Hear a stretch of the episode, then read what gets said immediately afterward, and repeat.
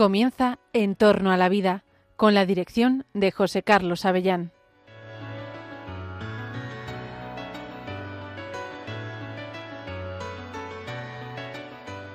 Buenas tardes, queridos oyentes de Radio María. Estás escuchando En torno a la vida. Os saluda José Carlos Avellán en esta nueva edición del programa de la bioética en Radio María, el programa que hablamos de la vida, de la defensa de la vida, de la promoción de la vida y los valores humanos en el ámbito médico, biotecnológico, científico. También hablamos de las repercusiones sociales de estos avances eh, científico-médicos, las repercusiones jurídicas y todo lo que trae la, bueno, pues la defensa de la vida más vulnerable. Mm, este programa que cada 14 días te reúne con nosotros en Radio María es un programa para reflexionar, es un programa donde podemos encontrar claves para interpretar la realidad y la evolución de los acontecimientos en la protección y defensa de lo que es el bien más valioso que Dios nos ha regalado, la vida humana. Vamos a hablar de la vida, vamos a hablar de la muerte, vamos a hablar de las leyes, vamos a hablar de cosas que creo que te van a interesar. Quédate con nosotros este rato que yo creo que va a ser muy, muy, muy valioso. Mira, en el programa de hoy em, quiero recordar que fue a, finales de diciembre que estuve yo, asistí a, a un seminario, a un curso en la Universidad Pontificia de Comillas, en Madrid. Y allí eh, de la mano del programa máster de, bioética de, esa, de, esa, universidad, de comillas de Madrid, había un seminario sobre las consecuencias sociales y jurídicas de la legalización de la eutanasia. En este programa hemos hablado ya en otras ocasiones de la eutanasia, hemos hablado de la ley española, pero ahora ya dos años después de la legalización de la ley en España y bastantes años después de que lamentablemente se, se, autorizara en otros países, em, empezamos a ver ya las consecuencias. Me parecía que podía ser un programa interesante ver qué pasa en una sociedad, qué pasa a los enfermos, qué les pasa a los médicos, qué pasa con la legislación cuando la ley de eutanasia aparece en un país pensamos al inicio, pues quizá podríamos pensar que, oye, pues oye, la, eutanasia es una realidad, está autorizada, unos la, la, tomarán, otros no, pero nosotros sabemos que la eutanasia tiene graves problemas éticos, que genera una, una serie de distorsiones en la vida sanitaria, en la relación clínica que genera problemas incluso entre los mismos médicos y profesionales de la salud, que es problemático hasta el ejercicio de la objeción de conciencia. De todo esto hemos hablado, pero nunca habíamos abordado algunas consecuencias de, esta ley.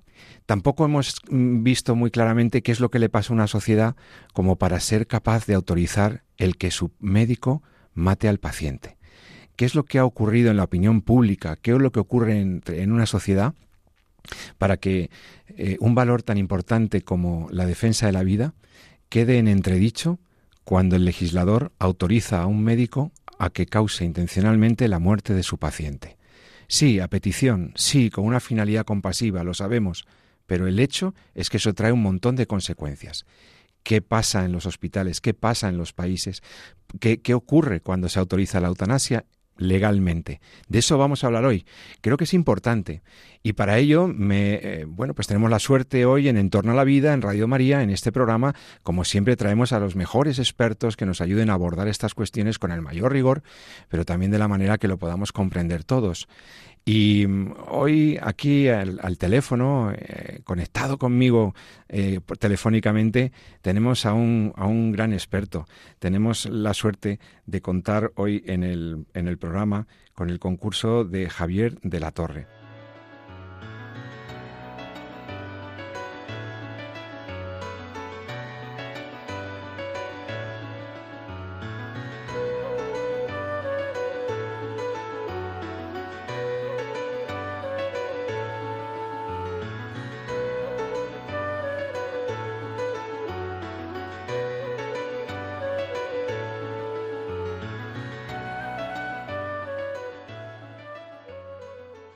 Javier de la Torre es un grandísimo profesor en la Universidad Pontificia de Comillas. Es un profesor de teología moral, es director del departamento correspondiente, es un experto en bioética al que muchos hemos leído y hemos seguido. Y hoy, y, bueno, y os decía que el día, a mediados de diciembre, le escuché participar en un seminario sobre la pendiente resbaladiza la pendiente resbaladiza después de la legalización de la eutanasia. Es decir, esto que en ética nos explicaban, ahora sobre la pendiente resbaladiza de los valores y de, la, y de los límites éticos, nos lo va a comentar don Javier, que está al otro lado del teléfono, si no me equivoco. Buenas tardes, gracias por estar en Entorno a la Vida, Javier. Pues buenas tardes, José Carlos, y todos los oyentes de Radio María, y gracias por la invitación a, reflexionar sobre estos temas tan importantes. Sabemos que estás en medio de, un curso, con una actividad frenética docente que te lleva incluso fuera de Madrid. Por eso te agradecemos mucho este espacio, este tiempo que nos dedicas. Y yo quisiera que comentaras a los, a los oyentes esto que yo he mencionado de la pendiente resbaladiza. Mm, ¿Qué es esto en ética y cómo aplica el tema de la eutanasia? Bueno, pues la pendiente resbaladiza es algo que en el fondo todos intuitivamente podemos comprender muy bien. Es lo que se llama una ampliación progresiva de los requisitos para practicar la eutanasia.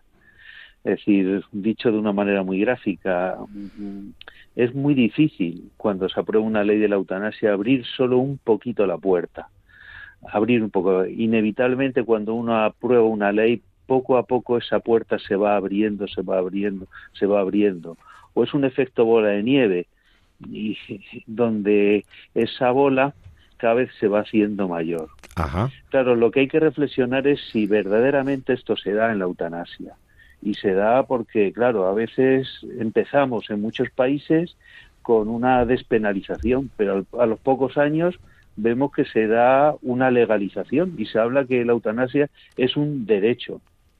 Empezamos con pacientes terminales y la terminamos aplicando a veces a niños.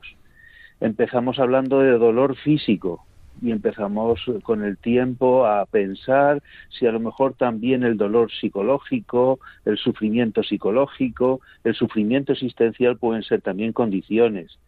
De hacerlas mayores a, menores, de ser algo extraordinario, poco a poco esa pendiente resbaladiza nos llevamos a hacerlo pues algo casi común, normal y ordinario en determinado tipo de situaciones. Eso es la pendiente resbaladiza. Jolín, y es que es muy importante cómo eso luego se va, se va trasladando a la aceptación social, ¿no? Poco a poco se va comprendiendo una cosa que estaba rechazada éticamente. Pasó algo análogo con el tema del aborto, ¿verdad? En España. Claro, efectivamente, claro, una al principio se despenaliza en un determinado tipo de situaciones, las famosas tres situaciones y claro, poco a poco empezamos ya a hablar y empieza a introducirse por simplemente de otro tipo de discurso que parece que es lo mismo, pero es que claro es completamente diferente. Ya es un paso, es un eso es un, un avance y es decir que el aborto ya es un derecho.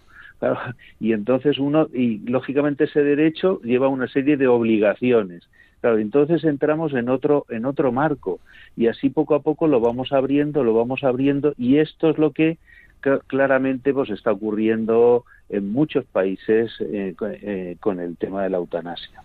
Con el tema de la eutanasia es particularmente patente lo que, lo que dices.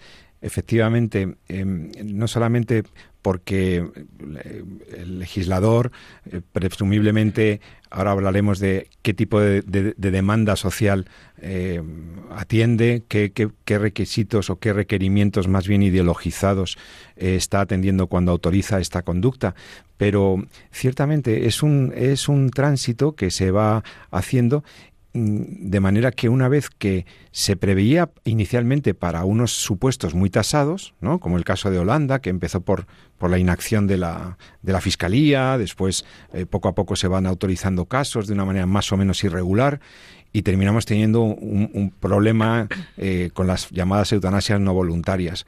Es decir, yo creo que don Javier tiene mucha razón cuando dice que luego, una vez que has, abierto una espita, una puerta a una conducta, luego este tipo de conductas es muy, muy difícil ponerle escoto, cerrar, ponerle puertas al campo. Mm. Sí, es lo que estamos viendo en los principales países mm, que se está aplicando. Es decir, cuando, para que nos entiendan los oyentes, cuando a veces se habla de la eutanasia en, en, el mundo, bueno, en el mundo ahora mismo solo hay siete países que aplican la eutanasia. Portugal tiene una ley, pero todavía no tiene un reglamento. Vamos a ver cuál es el desarrollo. Son solo siete países. Y en estos siete países, el 90% de los casos se concentran en tres países del mundo. Tres países del mundo donde claramente podemos ver en esos tres países cómo se da esa pendiente resbaladiza. Cada pendiente resbaladiza para los que tienen sensibilidad con la vida implica que cada vez la vida está menos protegida. Es decir, que cada vez hay un mayor deterioro de la vida. Y esto lo vemos claramente en el país por antonomasia que es los Países Bajos. Claro, de empezar a plantear en los años 70 y 80 del pasado siglo como algo extraordinario, hemos pasado a que ahora mismo en los Países Bajos el 5% de la población muere por medio de la eutanasia. Estamos hablando del 5%. Claro, de ser algo terminal a claramente a aceptarlo ya claramente en menores. De ser algo excepcional ya en el año 2022 vemos que en los Países Bajos se han practicado 288 eutanasias en personas con demencia y en 115 lo que llamamos la eutanasia psiquiátrica. Entonces, bueno, se da claramente un deslizamiento e incluso de decir que es una conducta en la cual debe haber un consentimiento a la falta de consentimiento. Claro, en los años 90 los famosos informes Remelin hablaban de, más de mil casos de eutanasias practicadas sin un claro consentimiento. Oye, pero perdona Javier, esto es, esto es muy preocupante, es decir, normalmente entendemos que si se le practica la eutanasia o se ayuda a un paciente al suicidio, es con una, un consentimiento incluso reiterado. Es decir, que no es solo que no se practiquen eutanasias contra la voluntad del paciente, sino que entendemos que habría, debería haber garantías de que el paciente hubiera consentido, hubiera pedido realmente que le dieran la muerte, ¿no? La, lo que en España hemos llamado la prestación de ayuda para morir. Pero lo que estás diciendo es realmente preocupante. O sea, se trata de situaciones en las que no consta el consentimiento del paciente o la petición. Estamos hablando de informes oficiales, los informes Remelin en los años 90, no fue uno, sino fueron dos, es decir, que estudiaron cinco años en los años 90 sobre la evolución de la práctica de la eutanasia. Y en esos informes oficiales se reconoce que al menos mil muertes anuales fueron sin consentimiento. Bueno, claro, es que esto, eh, esto es lo que ocurre en Países Bajos. Pero lo mismo podemos hablar de Bélgica, otro gran país, porque claro, parece que el mundo ahora deriva hacia la eutanasia, pero estamos hablando que estamos concentrados en prácticamente en dos regiones del planeta que están profundamente conectadas, que son Holanda, Bélgica y Luxemburgo y Canadá. Mm, pero fuera de ahí estamos hablando de otra cuestión mucho más limitada. Pero esta visión de la eutanasia muy abierta, con esta pendiente rebaladiza, se da claramente en estos países que son los que concentran la mayoría de las eutanasias del mundo. En Bélgica lo mismo, en el año 2002 ya se legaliza, pero ya estamos en el 3% de los fallecimientos, con prácticas de eutanasia en casos de demencia, el año 2022 más de 40, eutanasias psiquiátricas, e incluso se empiezan a autorizar a partir del año 2016 eutanasias en personas que tienen una cierta desesperanza o que sienten que su vida no tiene suficiente calidad, acercándose a un concepto de eutanasia que, bueno, porque claramente podemos conceptualizar como eutanasia en casos de cansancio vital. Y lo mismo en Canadá, que por, por terminar esta trilogía de países, para que los espectadores lo tengan, yo creo que mm, bien clarificado. El tercer país, mm, yo creo que más relevante en este tema, pero todavía yo creo que mucho más duro, es mm, claramente Canadá, donde aprueba su ley el año 2016 y en seis años se ha multiplicado por diez el número de eutanasias. Entonces, claro, de ser mil el primer año a más de diez mil al año y ya claramente, pues en el año 2021, 2016 aprobación por el Parlamento, 2021 se elimina el requisito de, terminalidad. Y además donde se está planteando, como muchos de ustedes saben, lo que el debate en la sociedad Mm, liberal eh, canadiense el tema de la eutanasia de los pobres. Es decir, muchas personas que lo que necesitan es una profunda ayuda para poder seguir sobreviviendo, el Estado no les asiste y a veces en esa situación de desesperación solicitan la eutanasia. Esto se ha dado en muchos casos de enfermedades, por ejemplo, enfermedades de sensibilidad química múltiple, donde con una pequeña reforma en la casa o con un cambio de casa, esa persona podría tener una calidad de vida suficiente.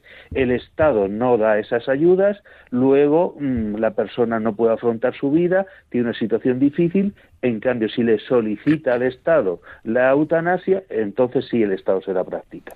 Bueno, estamos en estos tres países que son muy relevantes.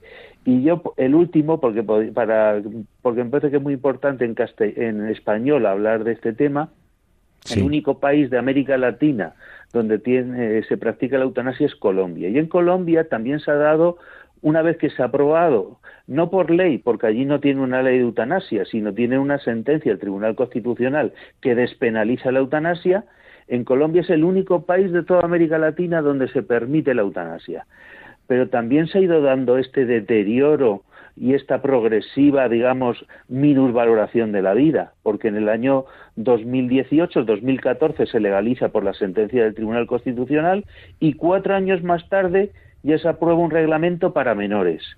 Y en el año 2021, ¿qué es lo que ha ocurrido? Una cuestión gravísima. Y es que se ha eliminado en Colombia un requisito que era muy importante, el requisito de la terminalidad. Y entonces, claro, ya cuando mm, rompes ese requisito, rompes esa barrera, pues claro, el efecto es enorme, el efecto es enorme. Estamos hablando con don Javier de la Torre, experto en bioética, en bioderecho, teólogo filósofo. Eh, de la Universidad Pontificia de Comillas.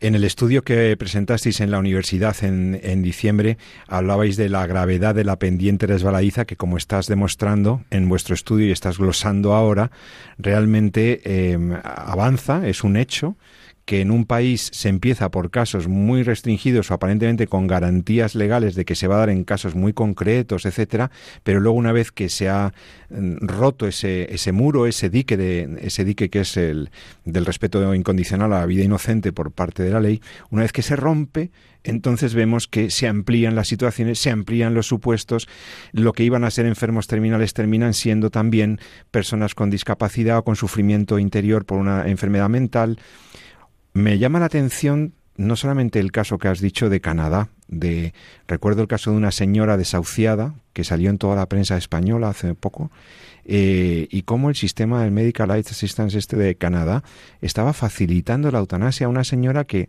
se había quedado en la calle, no podía costearse un sistema, una, una vivienda o su enfermedad, o ambas cosas, y entonces le ofrecieron directamente la eutanasia que al sistema de salud le sale bastante, al sistema público le sale bastante más barato. ¿no? Es tremendo decir esto, pero esto en un país tan, tan, tan importante como Canadá, se da la pendiente resbaladiza, don Javier. O el caso de los niños en, en, Bélgica, la eutanasia a los neonatos. Eh, que se pueda practicar la eutanasia a niños. Todo empezó con casos muy cerrados, muy o sea, aparentemente controlado, pero luego se descontrola. ¿Esto de la pendiente resbaladiza, don Javier, podría extenderse a España? ¿Podría darse en España de acuerdo con la nueva ley? Bueno, vamos a ver, España porque España copió un poco el modelo holandés, ¿no? Doble consentimiento, un control de un organismo, un, organismo público en las comunidades autónomas, un control ex ante y ex post. Es decir, veíamos que en España como que la ley intentaba construir unas ciertas garantías de que realmente la eutanasia fuera voluntaria, reiterada, que la vieran dos médicos, pero mm. ¿deja la ley algún espacio para que aquí también acontezca la pendiente resbaladiza? ¿Qué opinión tiene? Vamos a ver, el caso español es diferente a los otros ocho, siete países que tienen aprobada la eutanasia, o seis quitando con, con Portugal. España es diferente. Como solemos decir, Spain is different. Vamos a ver en qué. Pero en este caso es que es una realidad, porque claro, eh, en, hemos visto que hay pendiente resbaladiza en Bélgica, que hay pendiente resbaladiza en, en los Países Bajos. Hemos visto que hay una pendiente muy resbaladiza en muy poco tiempo en Canadá. El problema, me permiten la metáfora o si me, la imagen gráfica para los oyentes, es que en España hemos aprobado una ley que es un precipicio. Entonces no hay pendiente, hay precipicio. Entonces, bueno, la cuestión, es decir, España hemos pasado de 0 a 100. En, en, Países Bajos fue progresivamente. Primero fue en los tribunales, después fue una ley de enterramientos, después fue la legalización, año 2002. Bueno, lo mismo en Bélgica. Ha habido procesos. En España hemos pasado del 0 al 100. Y hemos pasado una ley pues bueno, claramente que permite, lógicamente, la eutanasia no solo un dolor físico, sino un dolor psicológico e incluso la eutanasia en ciertas situaciones pues, verdaderamente preocupantes, es decir, eh, en el tema de las demencias y en ciertas situaciones psiquiátricas. Bueno, eso está ahí. Mm, donde sea la único, lo único que no hemos parado en el precipicio claramente es en el tema de los menores. Bueno, ahí eh, eh, es lo único, pero claro, hemos aprobado de 0 a 100 y además en una situación de pandemia. Pero también hay que decir que la sociedad española es sabia y no está ocurriendo lo que está ocurriendo en otros países. Mm, ¿En qué sentido es más sabia? En, este sentido que la cultura, gracias a Dios, mm, también a muchas personas la protege. Estamos en Radio María, las creencias, las creencias religiosas, las creencias incluso humanistas. A muchas personas están, digamos, haciendo que nuestra sociedad española eh, verdaderamente no está demandando esta, esta realidad. Y claro, las cifras no son las de otros países. Las cifras, la de las del año 2022, probablemente vamos a pasar de 300 eutanasias, pero claro, no son las de otros países, teniendo en cuenta que estamos un país de más de 47 millones de habitantes. Entonces, lo que sí que es cierto es que tenemos una ley que lo, con la cual se puede hacer bastantes cosas.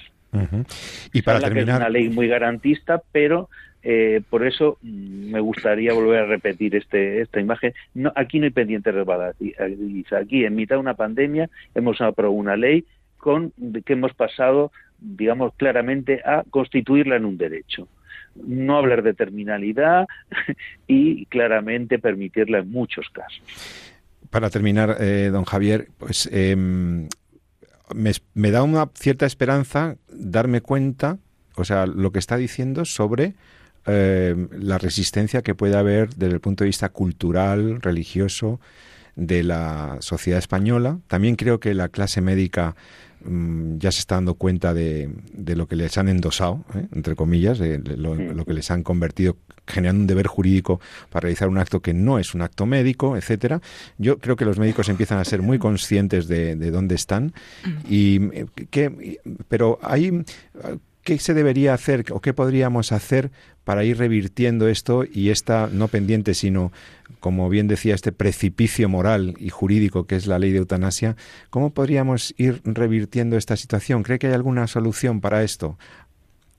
Al margen de que algún partido se atreva a derogarla o la ley o algo así, pero eh, desde el punto de vista de la sociedad, ¿qué podemos, qué podríamos hacer? Bueno, yo creo que se pueden hacer muchas cosas que darían para muchos programas, pero sí que creo que es muy importante construir alternativas, alternativas en positivo, ofrecer mensajes positivos en, en, sobre todo en la esfera pública. Yo creo que hay que ofrecer mensajes positivos sobre que digamos, se puede vivir con dignidad eh, y se puede vivir muy dignamente y se puede morir dignamente sin la eutanasia. Es decir, el proceso de dignificación de la muerte no tiene que ver con la eutanasia. Y hay muchas maneras de morir en mitad de situaciones difíciles, eh, digamos, sin la eutanasia y además y hay muchos espacios de profundidad humana, de felicidad en mitad de situaciones difíciles. La vida no simplemente es dolor, incluso cuando lo hay dolor y cuando hay sufrimiento, a veces hay también comunidad, hay participación, hay sentido, hay horizonte, hay valores, hay creencias. Yo creo que hay que transmitir un mensaje positivo y además también hay que crear alternativas, digamos, ahí tenemos los cuidados paliativos, pero no solo los cuidados paliativos, de una atención integral a las personas al final de la vida. Entonces, bueno, yo creo que ahí estamos llamados a, no entrar en una dinámica de confrontación, eh, tampoco ser ingenuos, claramente, aquí no hay que ser ingenuos, también, digamos, hay que ser astutos, como nos dice el Evangelio, pero claramente ofrecer en la vida pública muchas alternativas, sociales, culturales, religiosas, humanistas, en todos estos. Pues muy bien, pues me quedo con ese esperanzador mensaje, crítico pero esperanzador, de don Javier de la Torre, profesor eh, de teología, de bioética y de otras disciplinas en la Universidad Pontificia de Comillas en Madrid. Don Javier, muchísimas gracias por, por estar con nosotros en, en Radio María y hasta otra próxima ocasión. Gracias. Hasta otra ocasión. Muchas gracias a vosotros por la invitación.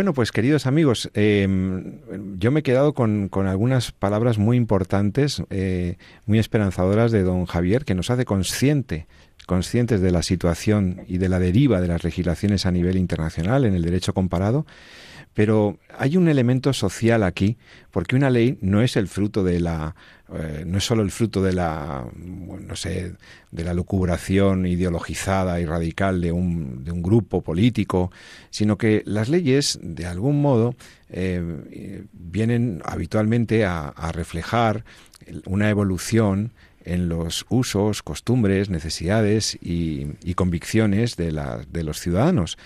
Mm, una buena ley suele ser una ley que resuelve un problema en favor del bien común, pero las leyes tienen que hacerse también mm, de acuerdo a lo que son los consensos morales y éticos y conciliar esos consensos con, el bien de la persona, con su dignidad y con, lo que es un verdadero progreso. mm, y, hay un aspecto del tema de la eutanasia que me interesa también comentar con vosotros, con todos ustedes, que es el, bueno, cómo una sociedad o una comunidad política puede, puede llegar a concebir que la vida humana podría ser disponible o que una idea de la autonomía de las personas pues podría estar por encima del valor de la vida. En, en ese famoso seminario que os decía en ese, de los estudios interdisciplinares de bioética, del máster de bioética de la Universidad de Comillas, también se habló de cómo se ha llegado a esa idea de la muerte digna en España con algunas palabritas un poco cambiadas ¿eh? o con algún sesgo. Y para hablar de esto, de cómo se puede ser conformada o configurada la opinión pública de una nación para que acepte la eutanasia, tengo la suerte de que me acompaña en el estudio de Radio María, aquí en Cuatro Vientos, hoy otra persona muy experta y que muy amablemente nos, nos acompaña hoy, que es eh, María del Carmen Masé, Masé García, Carmen Masé es, eh, bueno, pertenece al, a la Facultad de Teología también, al Departamento de Teología Moral y Praxis de la Vida Cristiana de la Universidad Pontificia de Comillas, doctora en Teología, licenciada en, Teología Moral y Praxis de la Vida Cristiana, máster en Bioética por esta universidad y actualmente es nada menos que la directora del programa Máster Universitario en Bioética en la Universidad Pontificia de Comillas de Madrid. Eh, Carmen Masé, Carmen, muchas gracias por estar aquí en Entorno a la Vida.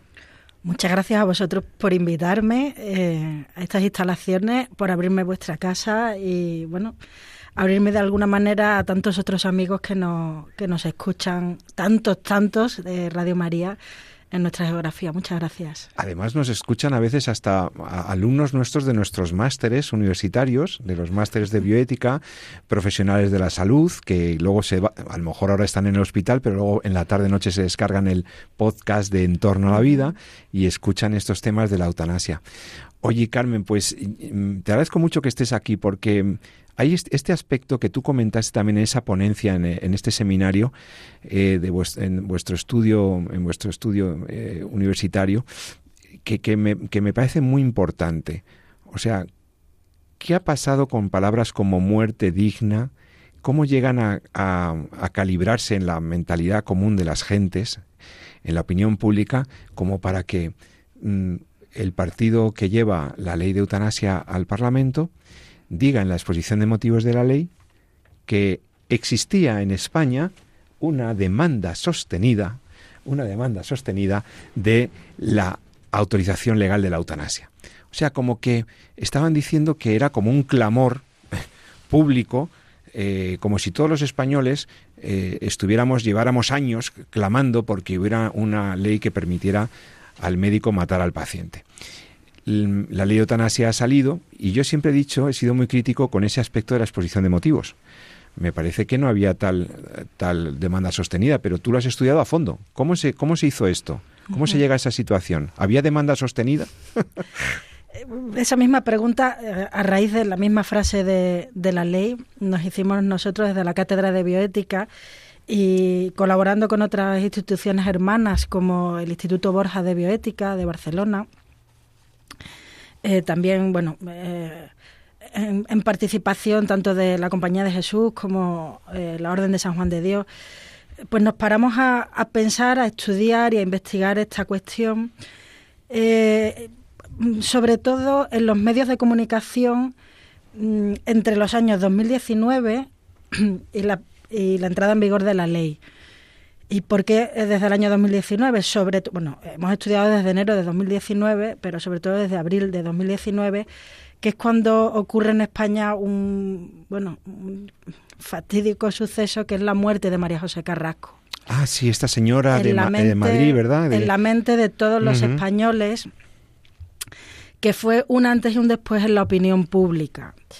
Eh, curiosamente, hay, ha habido otras investigaciones y otros estudios que, se han acercado también eh, a esta realidad, no tanto en los medios de comunicación como, por ejemplo, eh, Twitter de los partidos políticos. Fue a partir de justo de abril de 2019 cuando las entradas de Twitter de algunos partidos que posteriormente han favorecido la la ley de eutanasia, pues tanto PSOE como Podemos, em, pues aumentaron muchísimo eh, sus eh, tweets a favor de la eutanasia y de la necesidad de una muerte digna, del derecho a una muerte digna, mientras otros partidos políticos pues no se hicieron eco de esto. Eh, a raíz de, de, la muerte de María José Carrasco, que para, bueno, estoy segurísima que todos nuestros oyentes lo recuerdan, a no ser que tengan 10 años de edad. Eh, pero María José Carrasco eh, era una mujer con esclerosis múltiple de larga evolución. Eh, si me permites, porque su caso es muy revelador de todo esto. lo que nos contaron con lo que realmente era. María José Carrasco estaba cuidada por su marido mm, de manera exquisita y prácticamente consagrado al cuidado de su mujer desde hacía muchos años. Ella, desde el 2008-2009, ella había solicitado una, bueno, entrar en una residencia y se le denegó, se le habían facilitado eh, otras ayudas de unas horas al marido, pero antes de 2019, eh, en torno a noviembre, diciembre de 2018, el marido le detecta un problema de próstata que necesita una intervención quirúrgica y entonces solicita eh, bueno, pues que eh, ingresara la mujer o algún tipo de ayuda para él poderse operar y le dicen que no puede ser subsidiaria de dos ayudas y también se lo deniegan. Él no se puede operar. Y es entonces cuando María José solicita la eutanasia en un momento en el que en España no es legal. Ella quiere morir. Eh, toda esta historia previa pues no se difundió tantísimo. Eh, yo necesité de eh, ahondar mucho en los medios para esto. Y es ahí cuando pues la población española se hace eco, los medios se hacen eco de esta realidad y la población española latina, empática y compasiva por naturaleza, pues se entiende que es una Mm, realidad de un profundo dolor y, y, quién no haría eso por su marido. No se puede operar porque me tiene que cuidar. Si no hay otra solución, yo es que es casi un acto heroico. A raíz del caso de María José Carrasco, un caso puntual, que habrá otros en España, pero un caso conocido puntual, pareciera que esto está generalizado, que gran parte de la sociedad o que todos los enfermos de esclerosis múltiple viven la misma realidad y que, bueno, empieza a darse a entender en los medios que, es un clamor popular. De hecho, bueno, pues nos pusimos a estudiar eh, todos los medios, eh, bueno, con unos criterios de inclusión muy concretos que no voy a desarrollar aquí, pero los medios de mayor tirada, digamos, en prensa y, medios digitales eh, con mayores visualizaciones en España, según unos rankings.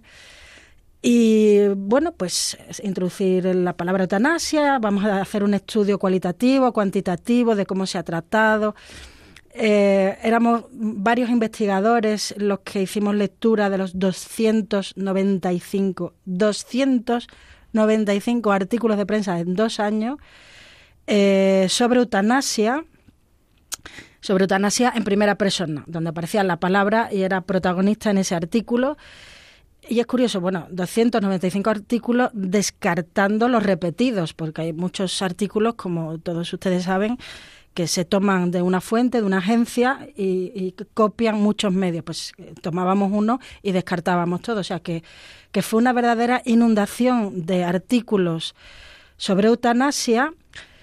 Bueno, pues de distinta cuerda. Vamos a ver de qué cuerda. Bueno, pues vamos a ver de qué cuerda, eh, analizado por personas expertas, estudiando en profundidad eh, no solo el vocabulario cualitativo y cuantitativamente, sino también qué argumentos se están empleando, qué hay de fondo, eh, si, eh, estas palabras que inducen a pensar. Y claro, pues te das cuenta que, bueno, prácticamente la mitad de todos los artículos eran muy claramente favorables a la eutanasia, con una serie de, de rasgos y detalles eh, que, que, no permiten duda. Eh, apenas un 18% de los artículos eh, son claramente desfavorables a la eutanasia. Hablamos de la mitad. de la mitad. O sea, de cada dos artículos muy claramente favorables a la eutanasia, apenas había uno que al menos la ponía en cuestión o eran claramente desfavorables. Y luego había un tercio de artículos, digamos, neutro, donde, bueno, pues eh, se ha aprobado la eutanasia en Colombia, se ha, ha muerto Vincent Lambert. Bueno, pues, artículos meramente descriptivos, no creadores de opinión. Claro, mm, uno, lo primero que uno se pregunta es, esto, eh, esta avalancha de presencia en los medios es causa o consecuencia de una avalancha de sensibilidad social. Porque uno se puede preguntar si los medios están recogiendo lo que está ocurriendo en la calle o los medios están mediatizando que se hable en la calle de esto. Interesante. Claro, mm, yo no, no tengo una respuesta clara a eso, pero la realidad es que no se hablaba, o bueno, en España se ha ido hablando de manera puntual desde los años 90. Sobre todo, perdona Carmen, a base de casos extremos, situaciones que a veces ni siquiera eran eutanásicas, o sea que, que, eran, o sea, y caso Ramón San Pedro que fue tan tan sonado, em, algún otro en Estados Unidos, ¿verdad? Y, y es a, consecuencia o, propiciado por esa actualidad, ese caso límite, se intenta generar ya se, se, empieza a hablar de la muerte digna, de la, etcétera, etcétera, ¿no? Bueno, el concepto de muerte digna, como bien sabes y seguro que habéis hablado en otras ocasiones, yo creo que es eh, mm, la piedra de toque, ¿no? El gran acierto de la, Asociación por una Muerte Digna es su nombre. Claro. Porque han equiparado, de hecho es una de las cosas que estudiamos en estos en estos artículos de opinión, eh, en, si verdaderamente aparecía muerte digna como sinónimo de eutanasia. Y precisamente eh, en muchos sí. Y es curioso porque en, los artículos mm, claramente mm, contrarios a la eutanasia, eh, no sé si de forma intencionada o no, se evita hablar de dignidad. Porque pareciera que la propia palabra de dignidad en un discurso en torno a la eutanasia hace pensar al oyente que se está hablando de muerte digna que ya se ha equiparado a la eutanasia. O sea, hay una clara equiparación del concepto muerte digna al de muerte eutanásica. Y esto es, un, eso es una manipulación. Bueno, una manipulación clara y además de ser falso. Claro. Mm, bueno, es, es la definición concreta que un colectivo concreto ha dado a muerte digna. Pero otro colectivo, hay otra definición de muerte digna, de otro colectivo concreto que no es menor, como bien sabéis. eh, la Organización Médica Colegial y la Sociedad Española de Cuidados Paliativos, es decir, los eh, colectivos profesionales que se dedican a cuidar a las personas que sufren en un estado de final de la vida o, en un estado mm, incurable, no necesariamente de terminalidad, sino incurable, y, bueno, todos los médicos en general y los paliativistas en concreto, en un documento de 2015, pues definen muerte digna. ¿Qué definición nos damos los profesionales sanitarios? ¿Qué definición nos damos de muerte digna? Pues es algo con lo que todos, aquí no habría discusión, ni de partidos políticos ni de nadie. ¿Qué es morir con dignidad para los profesionales sanitarios, cristianos y no cristianos? Si es que curiosamente, permitidme eh, este excurso, eh, los cristianos o la bioética cristiana puede rozar mm, bastante con la sociedad en cuestiones de principio de la vida, pero en cuestiones de final de la vida, eh, los cristianos, los, profesionales sanitarios, la mayoría de la población, hay un consenso generalizado, cuando además somos históricamente maestros en esto de acompañar y de cuidar a las personas que más lo necesitan en momentos de sufrimiento. Cierro este excurso. Bueno, pues ¿cómo, ¿cómo nos lo hemos definido? ¿Qué es muerte digna para los profesionales sanitarios en general?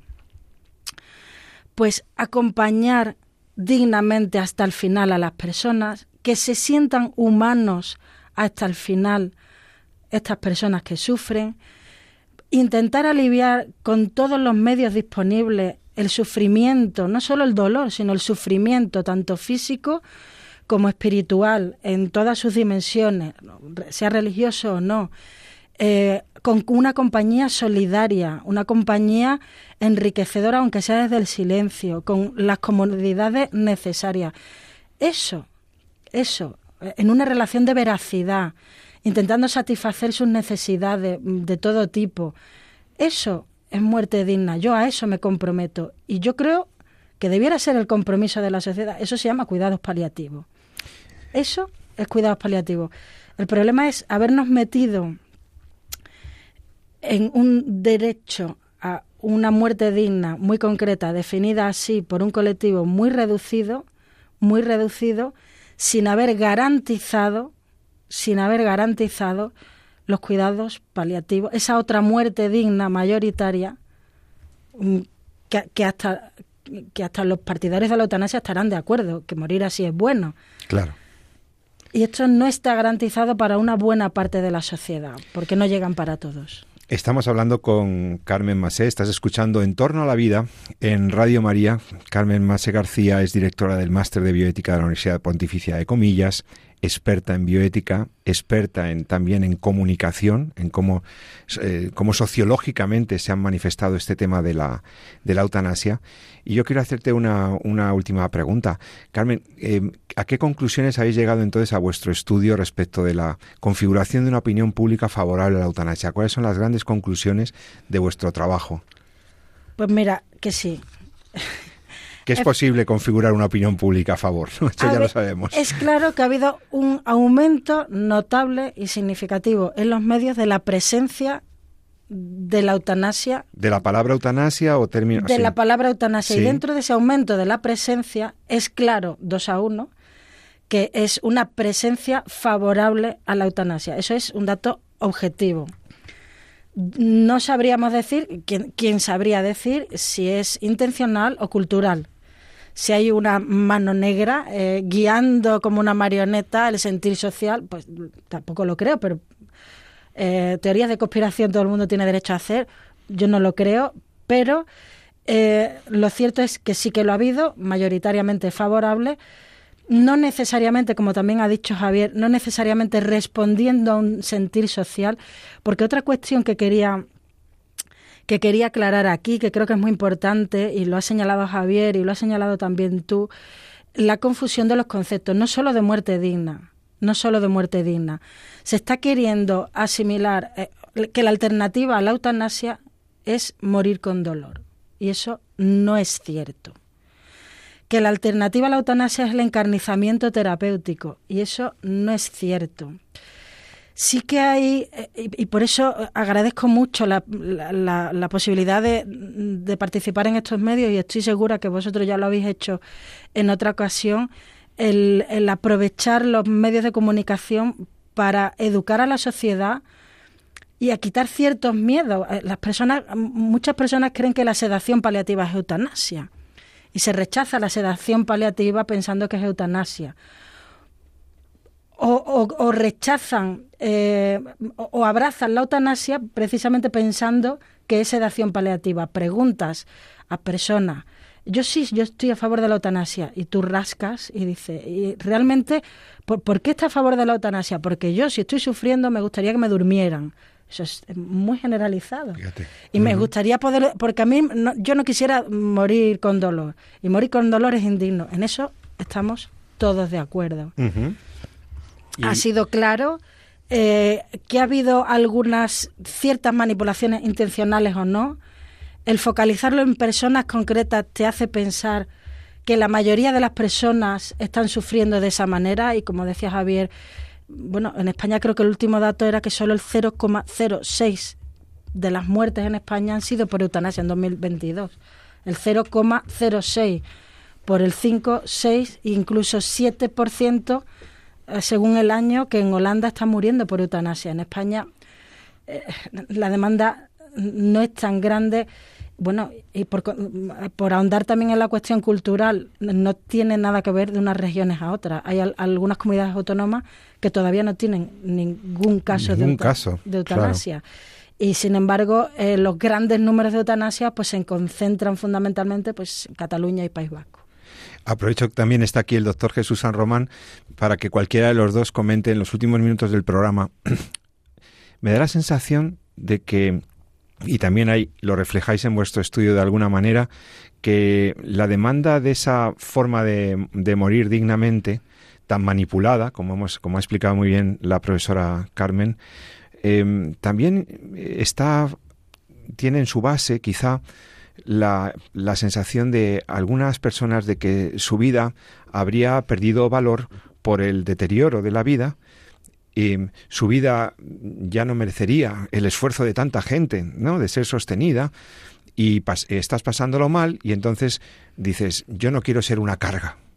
Esto de ser una carga, ¿eh? la idea de que mm, las personas que supongan alguna carga deberíamos desaparecer, ¿podría estar subyacente también a una opinión favorable a la eutanasia? ¿Qué pensáis? Carmen. Yo soy médico de familia también. Claro, claro. Y aunque ya no ejerzo hace tiempo, y, eh, hay casos, muchos casos, que lo que hay detrás en eso, y es legítimo. Nadie queremos suponer una carga para nuestra familia. Yo creo que eh, tú le preguntabas a Javier al final qué, podríamos hacer. Mm, eh, en, contextos de vida religiosa, en la vida religiosa nadie se siente, las enfermerías religiosas, nadie se siente una carga, aunque esté postrado en una cama, porque ven sentido.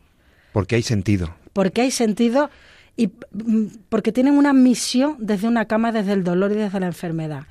Eh, yo creo que aprovechar mm, pues estos micrófonos de Radio María para tantas personas buenas y de bien que nos escuchan, eh, que tenéis enfermos en casa y que seguro que, igualmente consagrados a cuidar, el ver el sentido y hacer ver el valor de, esa, de su dolor, de su enfermedad y de su sufrimiento si lo hubiera, eh, que nos sostienen a todos, a los que estáis aquí en nuestra misión, la, oración de esas personas, la fe de esas personas, la esperanza de esas personas nos sostienen a todos. Cuando uno ve y percibe su dura realidad, su enfermedad, su, situación de dolor y sufrimiento como un bien para otros, todo cambia. Todo cambia. E, esa es la misión. Esa es nuestra misión. Poder decir a las personas sufrientes, eh, tu vida tiene todo el valor hoy y mañana tu oración, tu vida y tu muerte tiene valor para mí, tiene sentido. Vivimos en una sociedad donde el sentido lo tiene la belleza, la juventud, el dinero, la superficialidad, y luchar contra eso es muy difícil. creo que los cristianos tenemos mucho, mucho que hacer en este sentido, eh, de ser muy contraculturales en este sentido. Y, bueno, no es cuestión de alargar vidas inútilmente, sino dar todo el valor a la vida y a la muerte que tiene y que Jesús de Nazaret le ha dado.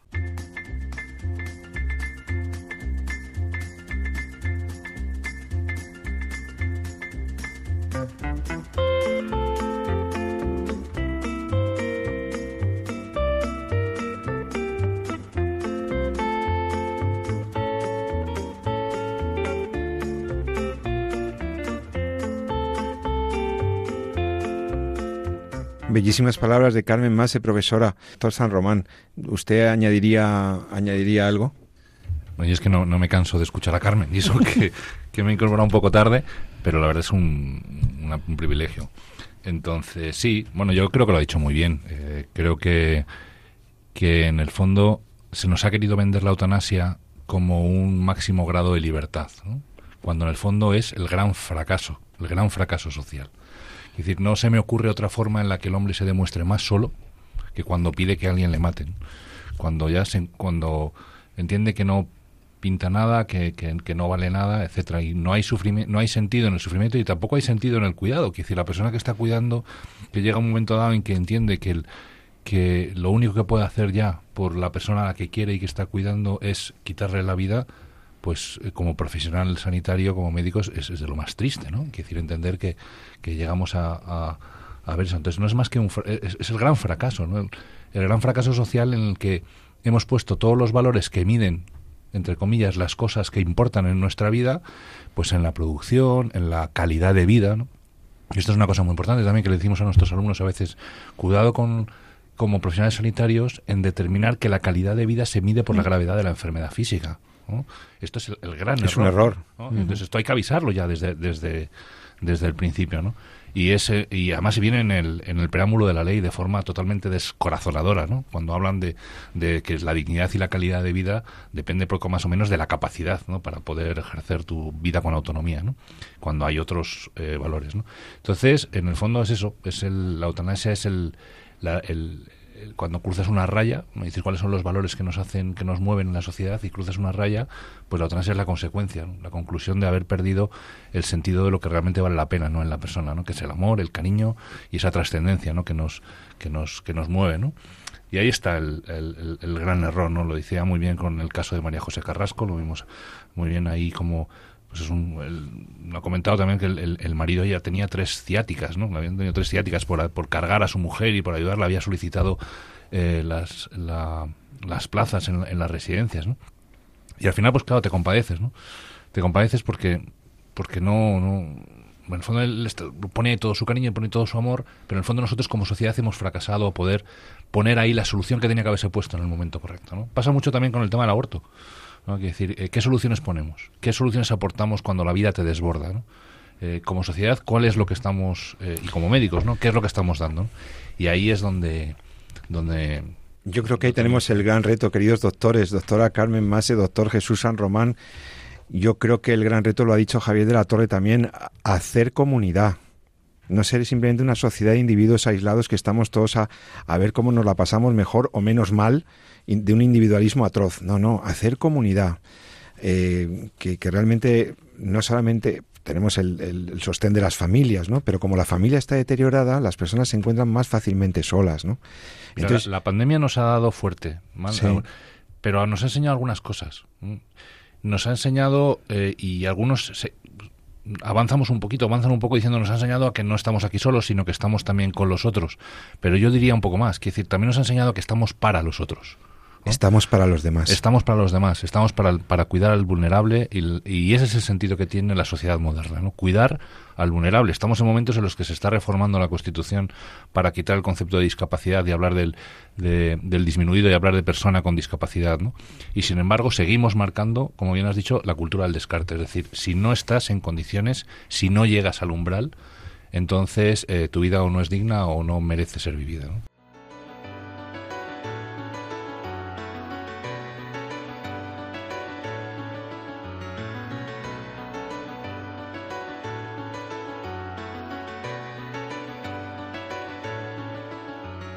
Pues con esto llegamos al final de nuestro programa.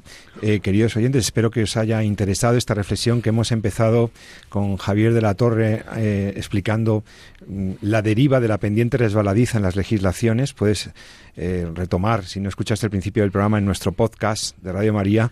En unos días tendrás disponible el programa completo para que puedas descargarte o escuchar la videograbación. Él estuvo hablando de eso, del proceso de la pendiente resbaladiza en las legislaciones de nuestro entorno. Y luego hemos tenido la suerte de que Carmen Mase, profesora y directora del máster de bioética de la Universidad Pontificia de Comillas, pues nos ha ilustrado sobre cómo la situación de la, de la sociedad, cómo, la, mm, cómo ha evolucionado el conceptos como muerte digna, eh, muerte sin dolor, etcétera, etcétera, hacia una deriva eutanásica. Pues muchas gracias a ambos. Carmen, hasta otro día. Muchas gracias por estar en torno a la vida. Ha sido un placer y gracias por tu claridad y tu sensibilidad. Doctor San Román, llegó usted tarde, pero lo, siento último que ha dicho ha estado fabuloso. No, no, yo desde luego escuchando a Carmen sí que ha sido fabuloso. Dentro de 14 días, si Dios quiere, nos tendrán aquí en Entorno a la Vida, en Radio María. Y no olviden lo que siempre les dice José Carlos Avellán al despedirse. Ama la vida y defiéndela. Buenas tardes.